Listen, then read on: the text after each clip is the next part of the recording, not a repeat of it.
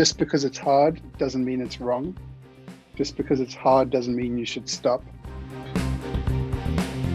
When you to the outside world have reached a measure of success, you sort of then relax a little bit and you're not so worried about other people's opinions and what they think and feel and because you kind of feel like I don't need to prove anything. Uh, you know, I've, I've proven already. Now I just get to do what I think is the right thing to do. I think there's I think there's probably also a little bit of ego tied up in that. You know, if we go back kind of 10 years and you say, uh, is sustainability important to you? I'm kind of going, I don't even really know what that is. Like, what are you talking about? You know, the environment, I'm sure it's going to be okay.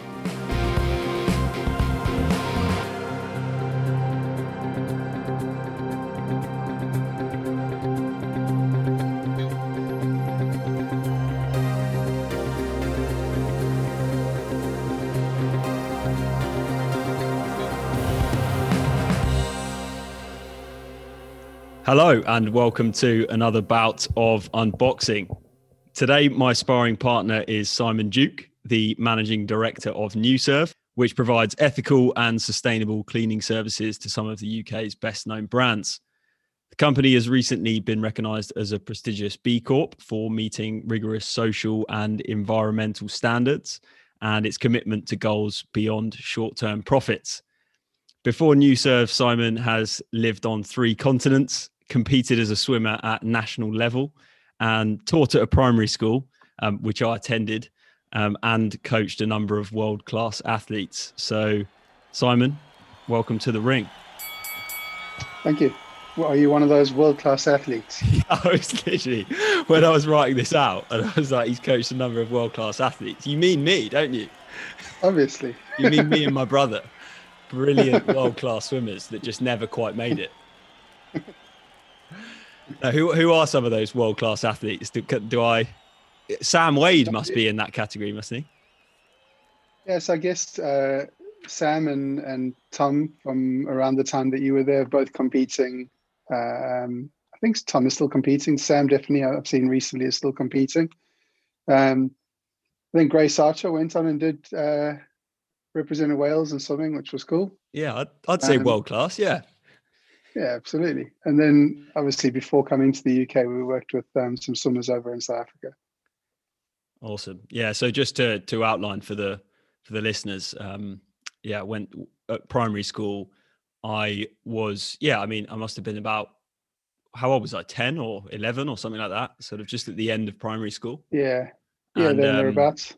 Yeah. Much to my delight, a uh, a kind of um, elite swimming squad got set up, which I I was selected for, and and yeah, Simon somehow headed yeah, Simon headed that up, and um, yeah, was was a pretty memorable coach, I must say. Um, you, you definitely took things to the next level in terms of intensity, and probably you know fairly rarely seen at, at that age. And so, how how was that yeah, experience so, for you?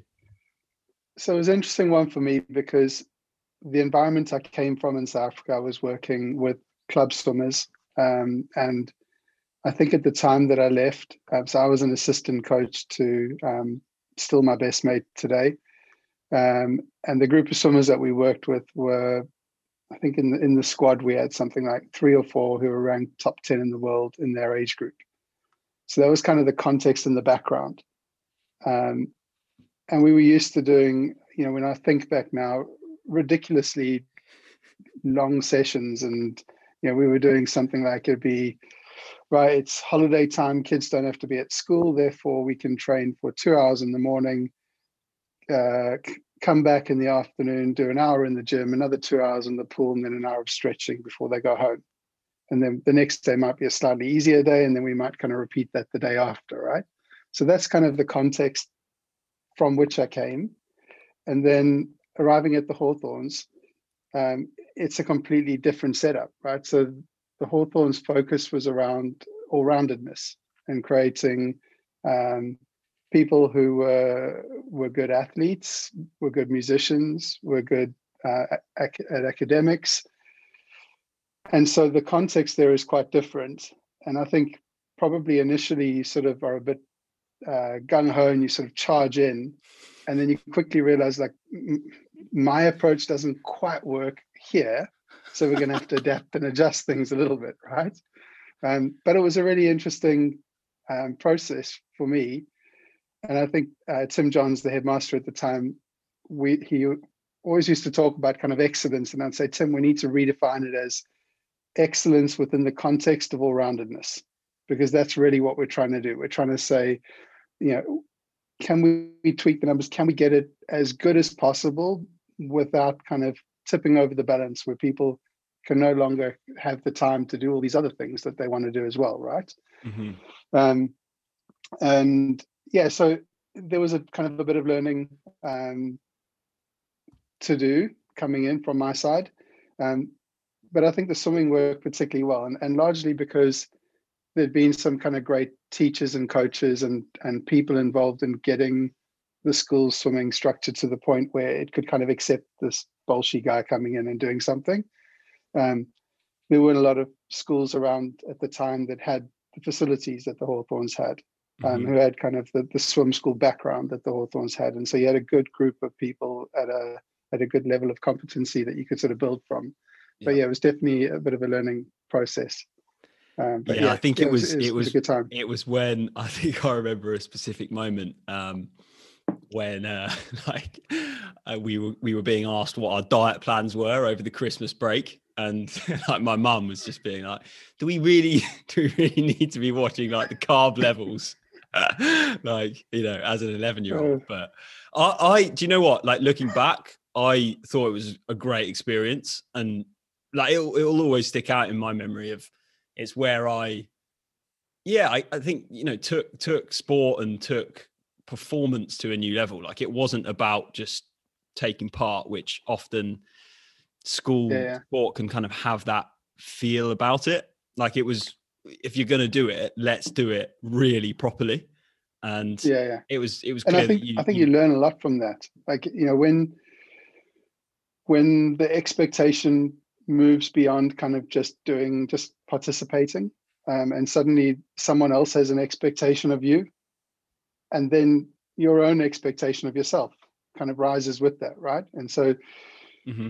yeah i i kind of found in all of you guys that um, if if we had kind of day one said this is what we're going to do everyone would have gone yeah i'm not so sure. But kind of after a little while everyone kind of goes yeah we can definitely do that. Because. We've kind of grown into that expectation. Yep. So sometimes you need those kind of people to come along and kind of sh- expect more of you. Yeah, exactly. Even if that's uncomfortable, even yeah, if it means no, no. getting stuck on the side of the pool. yeah, exactly. That that is definitely what it felt like. Um, but yeah, how, how did you, you know, coming in there as you said, like quite gung ho and with all these kind of South African values, how did you, how did you find the general environment? Like, did you find that there were things that that frustrated you? You you sort of mentioned this kind of all roundedness that that school champions. Do you do you think that's a positive and good thing, full stop, or do you think sometimes that can be a bit a bit of a, a bit of a um, difficult one to actually balance in reality? I think that's a tough one. Like I think for for ninety percent of the population, I think that that all-rounded approach is probably the right approach. Um, but equally, for those who kind of go on to do some incredible things and have the talent and ambition and want and desire and all those, the whole kind of package that makes you into that Olympian or that um, kind of superstar sportsman or musician or whatever it may be, there's a little bit of imbalance in, in those lives. And I think when that imbalance is forced from the outside, as in it's it's a a parent or a teacher or a coach or whatever who's kind of driving somebody um, to create that imbalance, then it's unhelpful. But when it's the the child themselves who's kind of going, you know, I'll never be happy doing all these things. I don't want to do all these things. I just want to be amazing at tennis. And so that's just what I want to do.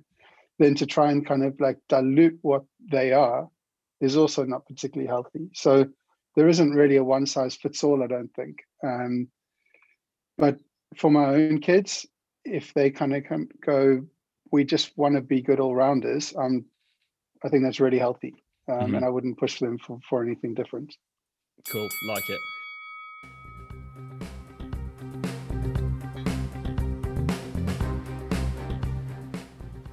Hello. I hope you are enjoying the show so far. I just wanted to take the time in this short break to bring to your awareness a little Facebook group that I run, totally free, called the Unboxing Gym. And I'm always looking to connect with innovators doing exciting and new things. So if any of this show resonates with you and you feel you could benefit from connecting with um, a wide array of other innovators, do just simply drop me a message and I'd love to hear from you. Enjoy the rest of the show.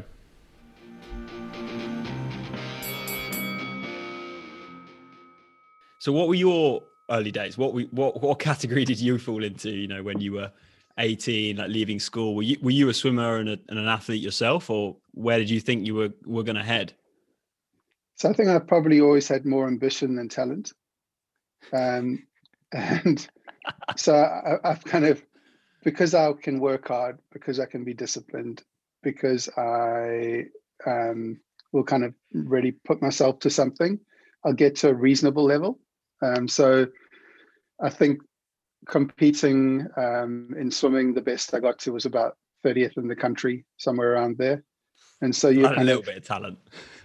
Well, it, yeah, you need a little bit of talent, right? But equally, a lot of hard work and very little talent can get you quite a long way just not all the way. Yeah. Um, and so, yeah, I think I I competed, um, and I you know I can remember lining up next to people like Roland Schoeman who went on to win Olympic medals, and thinking, right, if I can just try and hold on to his feet, and then diving up and coming up and going, where the hell's he gone? You know, it's like how can there be that big a difference between someone who's like good and someone who's amazing, right?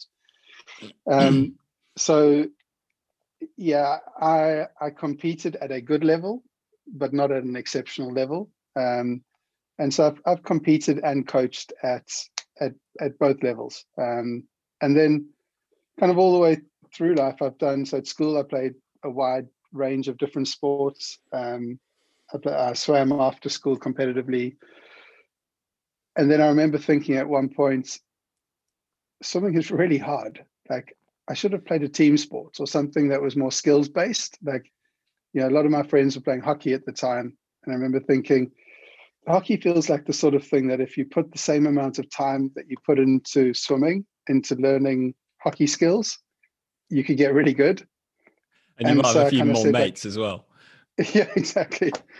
Um, and so I remember thinking at the time, like, I really should pick a kind of a skills based sport but all the way through life, I've kind of found the sports that I've always been drawn back to are those sports which are about kind of hard work and um, and endurance and it being a bit difficult and so forth. So I've kind of done swimming and I've done triathlon and I've done a lot of cycling and I've done some running and I'm a terrible runner, but I'll kind of keep giving it a go, you know. Yeah. But it's all those sports that are always about like having to work hard. Um, and the other sports I kind of enjoy, uh, but I, I never found myself really drawn to them. Yeah. What would you say, just off, off the back question, with endurance sport and swimming and things like that?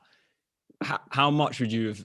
Would you say it's a mental battle? Like when when you look at it, like when you talk about that kind of skills versus endurance sports, is it essentially a mental game, and then that manifests as as your you know physical results so i think that those sports reward consistent hard effort um, and to be consistent that's the mental that's the mental piece because even the best endurance athlete in the world wakes up some days and thinks the last thing in the world i fancy doing today is whatever going for a run cycling swimming or whatever it may be um, and so, kind of that ability to say, even though I don't feel like it, I've got the mental discipline to make myself do it.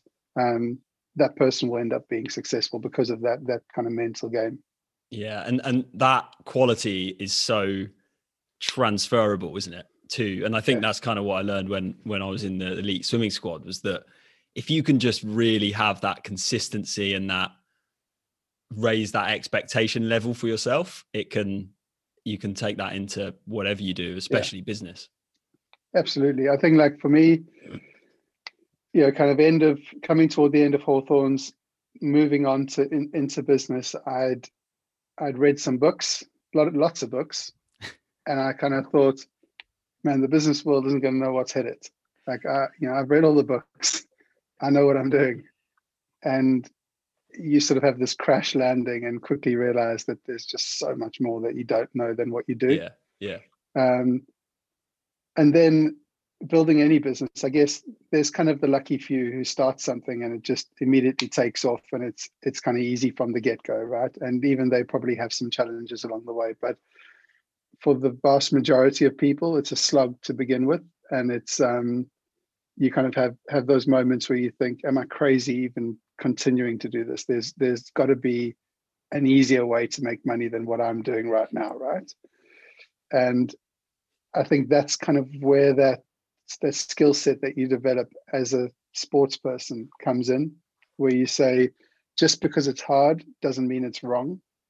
Just because it's hard doesn't mean you should stop actually if you can kind of keep going if you can build up some momentum you can probably get this flywheel starting to turn mm-hmm.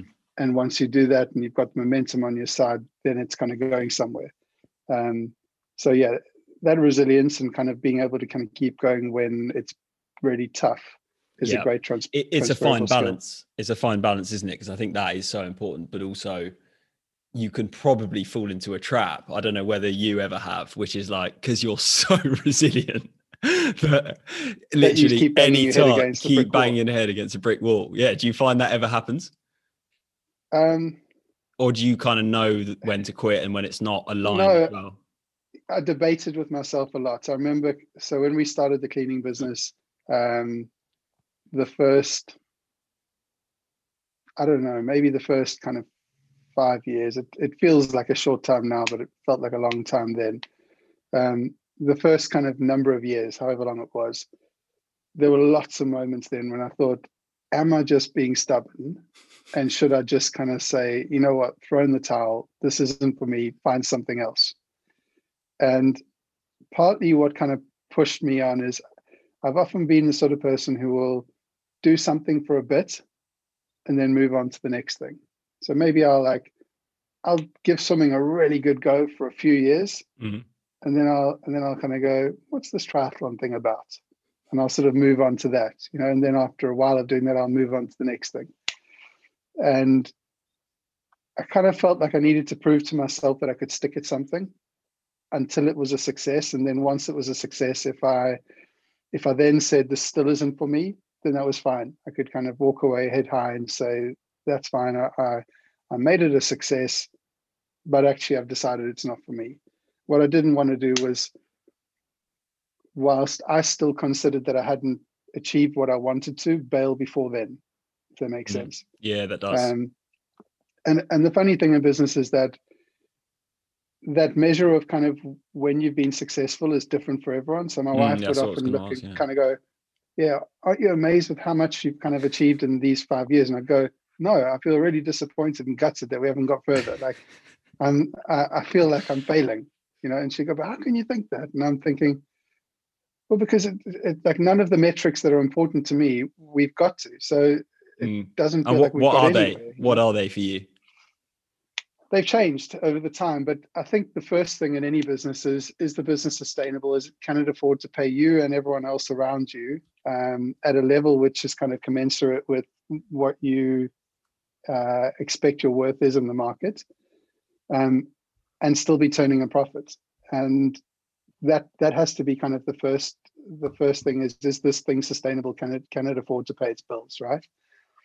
Um, and in the early days, we we kind of see when you grow a business, particularly in in our industry, in the cleaning industry, there's lots of businesses that grow. There's a single guy who runs it, and he starts off and he's he's got a group of cleaners, and he sells, and he does the operations, and he does the finance, and he does all the different bits and the business starts growing and you get a whole bunch of contracts and then you're actually paying yourself quite well but you're like run ragged because you're trying to do everything so you then faced with that difficult decision do i kind of cut my own income in half to hire somebody else uh, or or do i just continue with what i'm doing a lot of people get stuck there mm. and we were never kind of happy to be stuck there so we mm. we'd always say all right, well, time to bring on somebody else. And so we'd kind of keep bringing on more people, keep expanding um, the operations.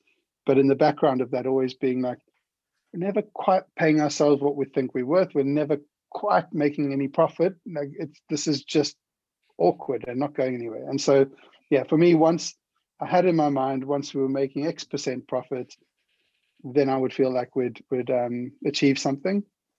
And so when we got there, I kind of relaxed and probably started enjoying it a lot more from there. And maybe maybe there's things I would have done differently, but yeah, the the journey's mapped out okay. Mm.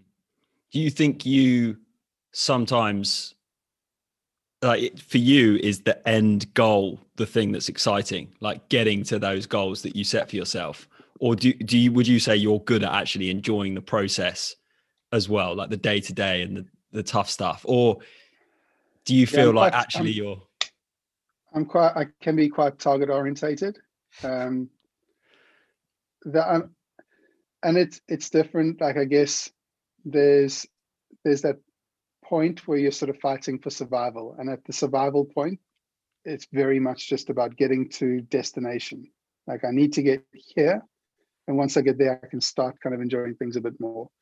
And then once we once we kind of got to that mark, and we were then looking at things and saying, wouldn't it be cool if we could do this wouldn't it be mm. cool if we could do that then then the journey be- begins to become as interesting as the destination mm. and so probably where we are now i'm enjoying the journey a lot more mm-hmm. um, whereas five years ago i was very much just looking for that that outcome mm. but as a person in general um, i can be quite goal orientated and forget to enjoy the, the journey yeah, I, I, can really relate to that thing that you said about how sometimes you you need to prove it a bit to yourself first, uh, before you can then really like do things in a, in a way that's a bit more freed up and a bit more like I'm just going to enjoy the process now because yeah.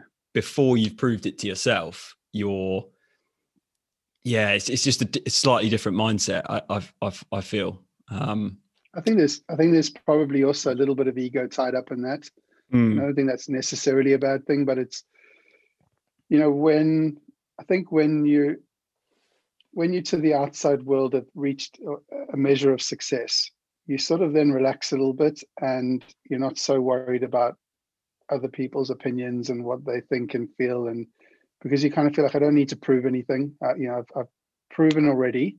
Now I just get to do what I think is the right thing to do.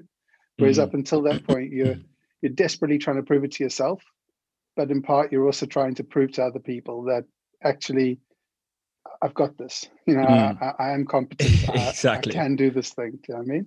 Yeah, agreed.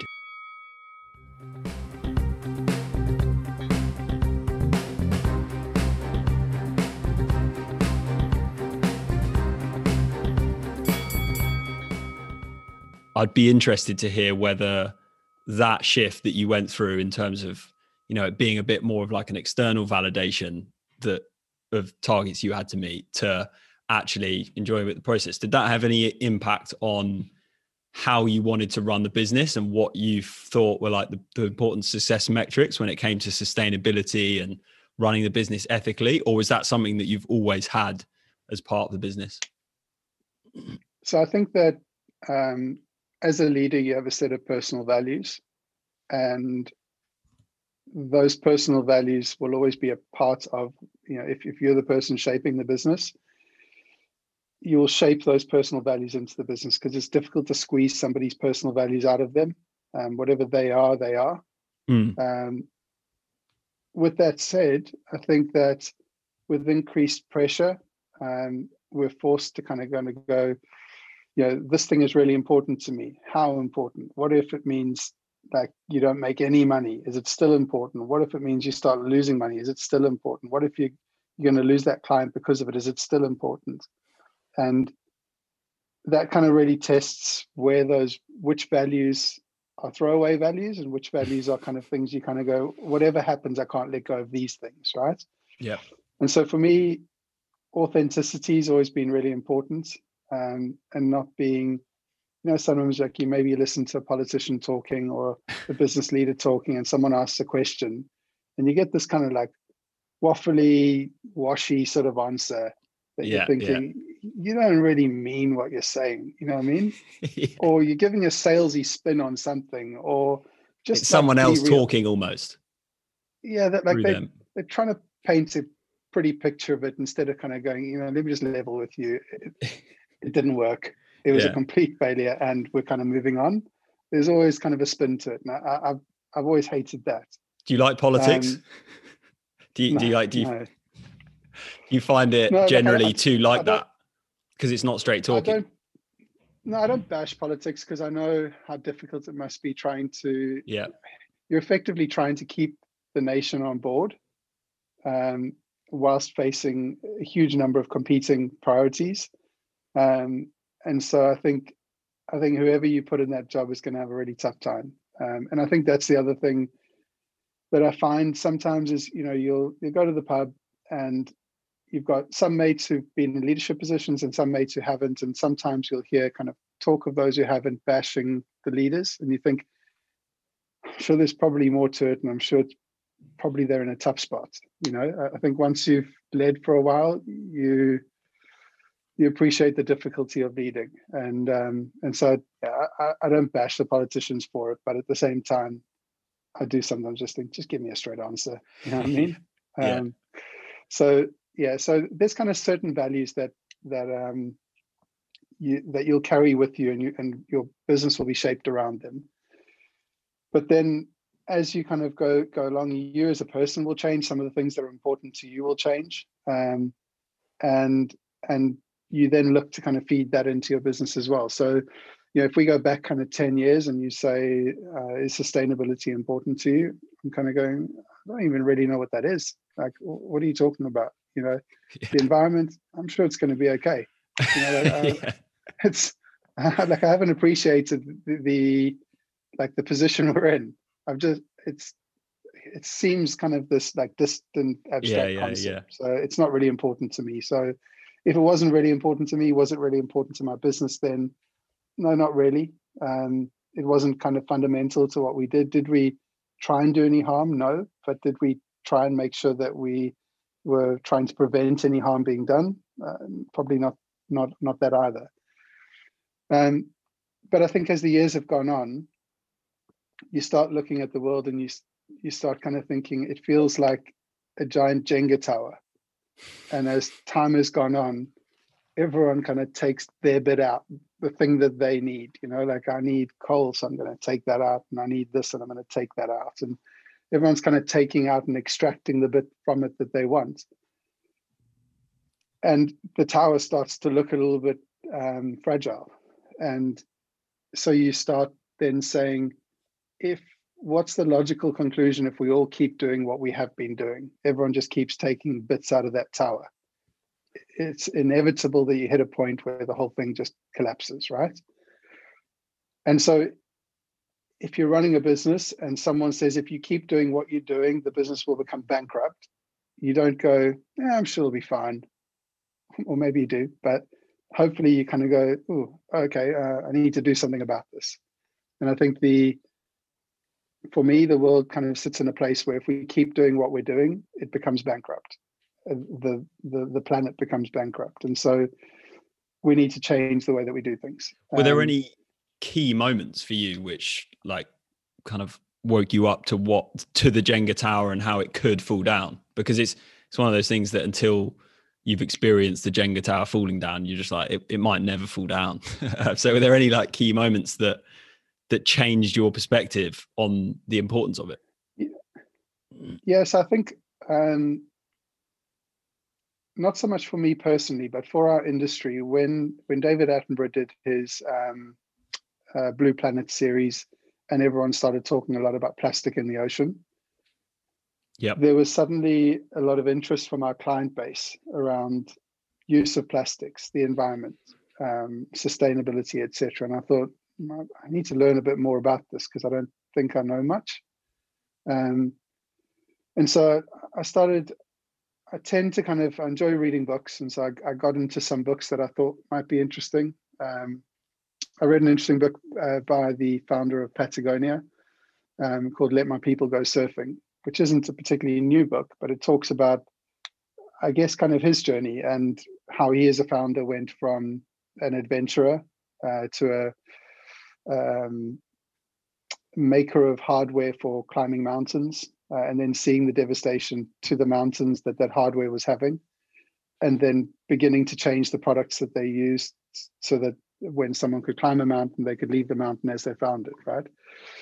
And then the and then how that evolved into an apparel business, and then all that that um, that they've been doing. And so I found that quite inspirational, seeing how somebody could um, could use their business for good.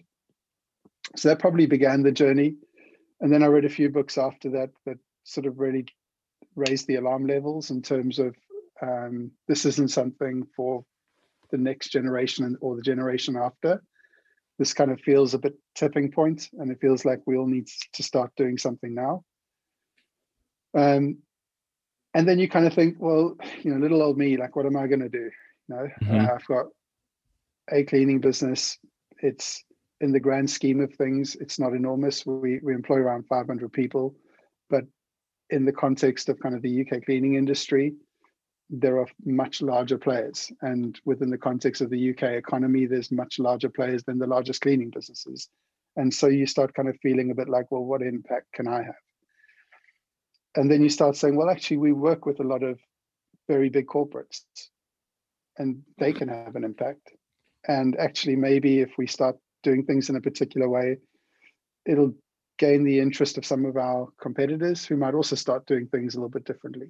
Mm-hmm. Um, because that's kind of the way the market works is that somebody starts doing something and clients like it and then other people go well we need to do some of that.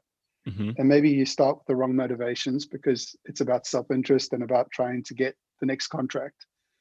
But as you begin to kind of get more involved in that thing you start then realizing actually it is quite important that we do something about it and people's motivations change.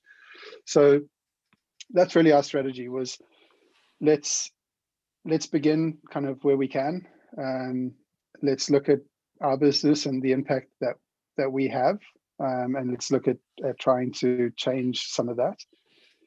And then let's look at how we can um, work with our clients to help alleviate to, to reduce their footprint in the context of kind of cleaning services or facility services within their building.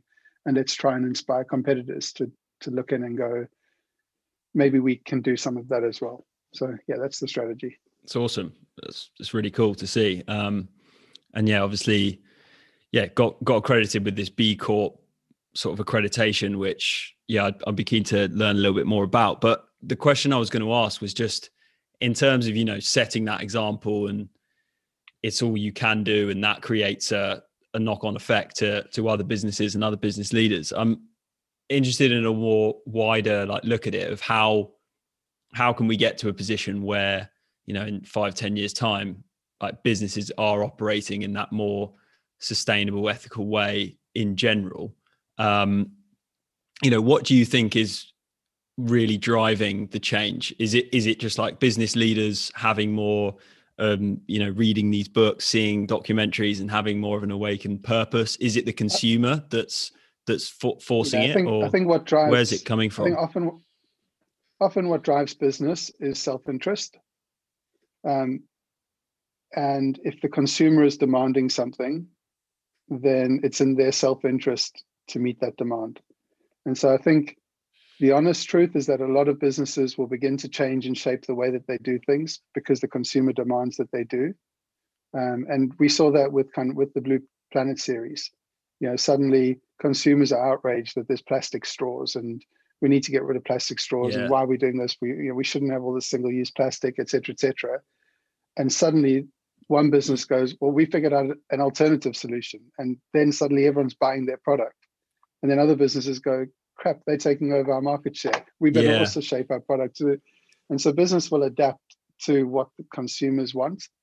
And i think there's a rising tide amongst consumers that are that is less accepting of business as usual and is is demanding to see businesses being more sustainable it's sort it's, of um, it, it's sort of ironic in that the capitalism that's led to there being all this plastic in the ocean the same the same system will actually now create there being less plastic because that's what the consumer demands.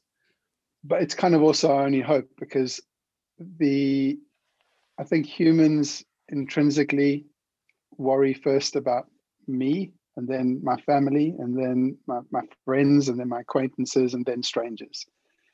And in business, it's no different. Kind of businesses worry about themselves and their bottom line. Um, and the planet some way further down the line, often, not, not for all businesses, but for many. And so when suddenly their market share is being eroded because someone else is doing a better job of meeting that consumer demand, it will force change and people will invest heavily to create the change that the mm-hmm. consumers mm-hmm. are demanding. And that system, which is driven by that self interest, if you like, um, is massively powerful because people are so keen to hold on to market share, so keen to grow mm-hmm. their, their market share, etc., that they will, as I say, they'll, they'll invest and they'll put time and resource and they'll get all the best people around those ideas. Um, yep. So it provides hope. Yeah, that definitely does. That I would just caveat that, and there's there's certain examples where, say, if you take the fashion industry and there's like all this fast fashion that mm-hmm. like the younger generation actually say in surveys that they're they care about sustainability and they they really want to you know buy the most sustainable products but yet primark and boohoo and and amazon will serve that younger market a lot. will will still provide that you know asos provide a lot of this fast fashion market it really well. It's really convenient to buy and they will still buy it even though the consumer's demanding something more sustainable so that there are instances where I think the business yeah. and the brand does have a bit more of an ethical responsibility to go, I'm not just going to like do amazing yeah. marketing to just kind of push all this product that you don't need. Yeah. And also as consumers, I think we need to be a little bit more authentic to our values and, yeah. and question kind of if you, you know, if you're saying, um, you know, I'm I'm right behind sustainability. I'm, you know, fast fashion is really bad. I'm only going to, I'm to buy as little product as what I need to buy, and I'm going to make it last. And I'm, but then you're sort of at the sales buying ten things you don't need. Yeah. Then you kind of have to question: Is that really a value, or is that just kind of being popular? Um, yeah. With because everyone else says it's cool to be sustainable, so I'm going to be sustainable too, but not really. Yeah. You know I mean? Yeah. Exactly. So, yeah, but I, I think that. Um, a bit like if you remember, I don't know if you're kind of old enough to really remember it properly, but with um, with smoking, when when smoking was okay in pubs, everyone kind of smoked. It wasn't really a thing, and then smoking became outlawed in pubs, and there's kind of like a the attitudes around it began to shift, where it was like smoking was cool and then smoking was like a bit annoying if the guy at the table next to you was smoking but not socially unacceptable. And then over time, it becomes kind of less and less socially acceptable. And I think the same thing may happen with mm-hmm. things like sustainability. Is you know, right now you you kind of go. Uh, the cool thing is to not buy fast fashion, but it's kind of not so socially unacceptable not uh, to to go that route anymore. Yeah, like it's still cool to buy Boohoo and wear Boohoo and yeah, but maybe a time comes where actually it's not so cool if you're doing it's that. it's looked down and, upon yeah yeah and then at that point the, the, the brands have to adjust strategy yeah so yeah. i think it's it's it's both and um, mm-hmm. brands mm-hmm. need to be responsible and customers need to be authentic to their values and, and demand more from brands. And it kind of the two of the two forces they're working together will get us to where we need to be.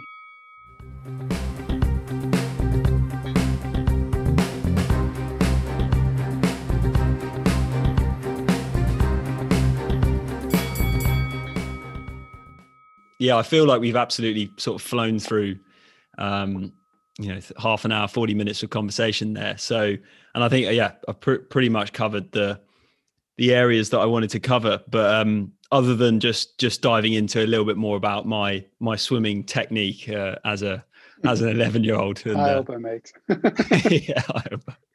yeah. Well, well, do you remember any of my perform like key performances? Were they did you have high hopes? Or was I more, more ambition than? yeah. More, was I more ambition than talent as well, or did you have actual high hopes where I could go? No, I'll tell you. I'll tell you what I do remember, and you might need to cut this. but I remember the one thing I remember about you. Oh no, was, this is going to be awful. This is was, I can't remember what you had done, but you'd done something you shouldn't have done. and I came to you and I put my hand on your shoulder and I said, Harry, I'm really disappointed, mate. And the tears just started coming down. and I, I remember that because I think that's that's what you want from kids, like where it's you're not having to beat them with a stick. You can just kind of say, "I expect more," you know, and they can agree, and they can. You know what? So do I. that is so funny. That's brilliant. Um, yeah, I'm sure you've got plenty of, of funny stories of the of, of kids that um, yeah now now meant to be uh, adults. But um, no, it's awesome stuff. So I want to just jump into the the final round of the bout where I ask um, my guests just a few few quick questions um, to round things off. So the first one, and you've probably touched on quite a few of these bits in the in the chat, but first one is what's something that you believe that most people don't, or something that you don't believe that most people do. That's a Tim. That's a. Is it a Tim Ferriss question or it's a? Um, no, it's not Tim Ferriss. It's the chap from. He's obviously uh, stolen mine then. Yeah, he must have done. um, I've, I've never, I can't give you an answer to, to that question because I remember reading it in a book once and thinking, God, I really don't, I really don't think I'm that contrary. Um, I generally think that that uh, most things make sense if you kind of explain them properly, um, and so I, I, seldom find myself in a place where I'm thinking one thing and the whole world thinks I'm crazy. Okay. Sorry. Like it. like no, it. No better answer. Disappointing. Is anything just like, yeah, no, I'm just going to leave it there. Uh, okay. Second question is how, how would you like the world to be different in five years' time? Be as you can be as specific or as broad as you as you want. Yeah. So you know the thing at the moment that's really grating me is is uh is kind of like the whole fake news thing and the whole thing of like you can put something on social media and it's true or everyone thinks it's true. Um, and so I'd like to see a lot more accountability with what people say online. Um, and whether that's kind of something racist said said anonymously to a footballer after a match, or whether that's making up a story about uh, harmful effects of a vaccine or whatever it may be.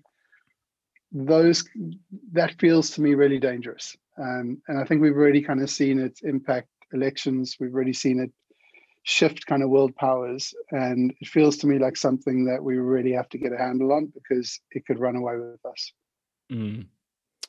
Do you, do you think that the key because often if you if you actually ask these people who are putting out news that's potentially harmful that they think that they're actually spreading the right news and the yeah, right uh, information from their perspective. So who, who well, I is... think I think that there's yeah, so I think that there's um, you have to differentiate between the different people spreading the news there. So you've got at its very worst, you've got a bunch of people sitting in a in a lab kind of pushing out propaganda, right? And it's state orchestrated or it's um, it's orchestrated by a group with with a financial interest or whatever it may be. Um, so those guys and do you think, think that do you think that that happens quite a lot? Like is that something that you yeah yeah see a lot? that, I think that that happens. I don't, not that i see i don't know it for sure. Yeah. But my gut feel is that um is that that happens. That's just the way economy works. um, yeah and i think i think for those people i mean propaganda is not new propaganda has been around for centuries um but it's more how loud the loudhailer is um, that you can say something and the impact it can have because it, it goes to such a big audience. So yeah, you've got those kind of people who I don't think that they're thinking that they're doing the right thing. I think they think they're doing something that suits their um, their aims, right? And then you've got on the other hand the person who gets an article and he goes, "That seems legit. I should tell people about this," and shares it. Um, and they're not doing that with any malice. It's they genuinely think it's true that they're sharing, but in actual fact, they're sort of helping to to propagate it. Um, and so I think just more responsibility for kind of if I'm going to share this thing, how sure am I that it's it's factual? Mm. Um, and and also as a reader, being being a little bit more kind of educated about am I just going to believe this thing, or am I going to seek some Mhm. other kind of you know just because I read it doesn't mean it's true. Not just like I read it. Oh my God, can you believe that they do? You know, like okay, but you don't even know if that's true now. But Yeah. you, you're already on a rampage about it. Yeah. So I think that we all have a responsibility to kind of fact check what we're reading. We have a responsibility to be very careful with what we share if we're not sure. Yeah. and, Um, and not just kind of fall prey to your own biases, if that makes sense. Yeah. Because yeah, yeah, I've, I've noticed a big one with so like I'll watch, for example, the the mainstream news like BBC News at six or whatever, and, and get a roundup of of what's going on with COVID, for example. But then Yeah. like I could also easily get on YouTube, start doing some research, find some sort of much more detached perspectives that aren't necessarily in the same like have to follow a specific narrative and they might be telling a completely different story about you know covid and what it is and the vaccine and you know you can get quite lost in all of those different perspectives like if you're not careful and if maybe your bias pushes you to want to be like more anti-mainstream or super mainstream or whatever it may be yeah, yeah. without doing that that respect of all different perspectives and being like having the discernment of like well even though i've seen that on the mainstream it feels like it could be bollocks to me or but also this youtuber who's doing his own videos could also be you know talking complete Yeah, shit as well I, I think I, I often come back to kind of um, starting off with motive. So, what is this person's motive for sharing this story? Um, and then believability. So, for example, you know, you'll hear things still which kind of say the whole COVID thing is a big hoax um, and it's part of a global conspiracy or whatever it may be, right? And so I, listen to that and I think, okay, so can we be 100% certain that everything the BBC reports is, is factually accurate and 100% true? Probably not. They have more accountability than the guy who's uh, putting a, a post out on Twitter or whatever it may be, right? So there's something there. But then I think about, okay, scientists would have to sort of agree to the, the fact that scientists and medical professionals that this this is legit or it's not. And you can convince a small handful of people to go along with your with your coup. But to try and convince thousands and thousands of scientists and medical professionals who are kind of known for integrity and for analyzing data and relying on the data to, to tell them the answer rather than listening to what someone's opinion is becomes less believable when you kind of think can you convince scientists and medical professionals all over the world to to all go along with this? I, i'm not so sure about that. And so that begins to shape your opinion right? And it, everyone's entitled to their own opinion on things for sure. But uh, i just think we have to be careful um, and so yeah in terms of that social media piece for me um, we need to be responsible with what we read and share. Um, we need to kind of fact check and think through kind of motives, believability, etc., of, of what we're reading. But then also potentially there needs to be more accountability for the platforms themselves, and Mm. that may become legislated. And then you get into the the grey area of kind of freedom of speech and how much the Mm. government can sanction and all that type of thing. So it's it's a hugely complex Mm. area, and I, I don't kind of propose to have this. Um, there's just this kind of simple answer. This is what we need to do. yeah But it, it- your question was, how do I will, want the world to be different in five years' time? And I'd like, I would like, how we get there, I don't know, but I would like the world to be a place where if you say something on Twitter, you're accountable for that. Or if you say something on whatever whatever social media platform, you're as Mhm. accountable as if you shouted it at somebody in the streets. And that we're Mhm. a little bit more respectful of each other in terms of what we say. And we don't hide behind kind of anonymous um, yeah, I'm online, so I can say whatever I want. You know, hmm certain platforms seem to be um, just a little bit more um, nasty than others. Mm. I- I think just to to add to it, and the last thing that I say, I think it also comes from the consumer of, as you've said, like the consumer of the information. Like what I think can be um, can be dangerous is if you are going to any form of media for to find certainty about a situation because often the answers are there there are no answers or like people just don't know so like covid is quite a good example of i feel like something that we really don't know very much we, we know something about it scientists are doing research and people know things and they can do tests to an extent but largely it's very gray and yeah. there's a lot of I don't know. Like we're learning as we go. Yeah, we're learning as we go. It's potentially very dangerous, but we're just not sure. But then I think people go to the news for certainty. They go to the um, YouTube channels for certainty, and people who can just give an answer that they can pretend is really correct and right will will get more kind of views, and people will be like, okay, that that sounds good. So I think also just people being happy to just be in a bit of a space of yeah, things are a bit uncertain. We're not sure. We're gonna we're gonna try. I'm not best, sure you'll but, ever get there. do you know? everyone always wants to know, right? You want to yeah. feel secure. Once you feel secure, you know, like when Boris um, laid out his roadmap and gave dates, you kind of go, oh, does yeah. it mean that, that that we're going to kind of hit those dates? No, not really. Yeah, exactly. But just knowing that there's some plan, you kind of settle in and you just feel a little bit more comfortable. 100%. Um, on your last question, by the way, um, the uh, the person who stole your question is Peter Thiel. Peter Thiel, um, okay. Of, yeah, it's one of his um, his interview questions. Yeah, no, I actually, I actually promised that I didn't, I didn't steal it from there, but it's probably, it's probably a popular one that flies about. That's good stuff. Um, and yeah, my final, final question is when, so when you leave the unboxing ring, you get a track to play you out, unlike boxing where you get one to play you in to hype you up. So you're going to have to pick one track and uh, and explain why, um, and then I'll play you um, that song to to leave. Oh, geez. Um,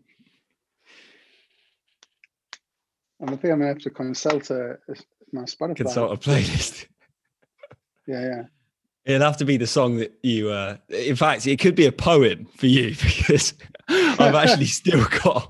I've actually still got a poem um, in our bathroom, which I think you also gave to your elite swim squad just before like, the, See, the championship. Yeah, do you not remember that? It was. It was no, the no, Rudyard Kipling "If," which yeah, fantastic poem really inspirational um, stuff. So I'm a big Cold Coldplay fan. Yeah. Um, so it could be a could be a Coldplay song, um, and it would probably be something like "Adventure of a Lifetime." Nice. Or Sky Full of Stars. you can't give me songs. two. You can't give me two. You can't. I'm, I'm going to give you a whole bunch, and you're going to choose. Yeah. Dukey, cool. been um, been really fun to have you in the ring. Hope you've enjoyed it, and um, yeah, hopefully we'll catch up in person soon. Cool. Sounds good, mate.